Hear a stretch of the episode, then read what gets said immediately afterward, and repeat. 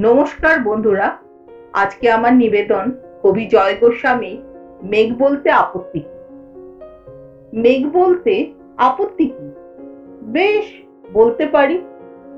ছাদের ওপর মেঘ দাঁড়াতো ফুল পিসিমার বাড়ি। গ্রীষ্ম ছুটি চলছে তখন তখন মানে কবে? আমার যদি চোদ্দ, মেঘের ষোলো সতেরো হবে। ছাদের থেকে হাতছানি দিত। ক্যারাম খেলবি? আয়। সারা দুপুর কাহা তো কার ক্যারাম খেলা যায়? সেই জন্যেই চোরচুরি হয়। হ্যাঁ চোরচুরি হতো।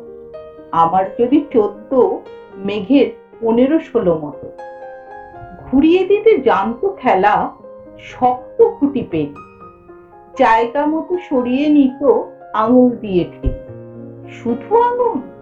বোর্ডের উপর লম্বা ফ্রকের ঝুল ছপাং ফেলে ঘটিয়ে দিত গুটির দিক এই এখানে? না, ওখানে। এই এইটা? না, ওইটা। ঝাঁপিয়ে পড়ে ছিনিয়ে নিল ঘুটির বাক্সটা। ঘুটিরও সেই প্রথম মরণ। প্রথম মরা মানে বুঝবে শুধু তারাই, যারা ক্যারাম খেলা জানে। চলেও গেল কদিন পরে। মেঘ যেমন যায় কাঠ ফাটা রোদ দাঁড়িয়ে পড়ল মেঘের জায়গায়।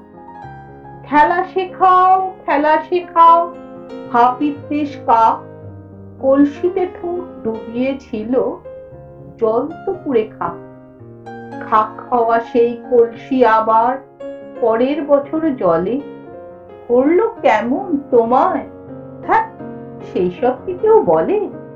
আত্মীয় হয়। আত্মীয় হয়? আত্মীয় না চাই সত্যি করে বল এবার, সব জানতে চা দু এক ক্লাস, এর বয়স বেশি। গ্রীষ্ম ছুটি হলে ঘুরেও গেছে কয়েক বছর।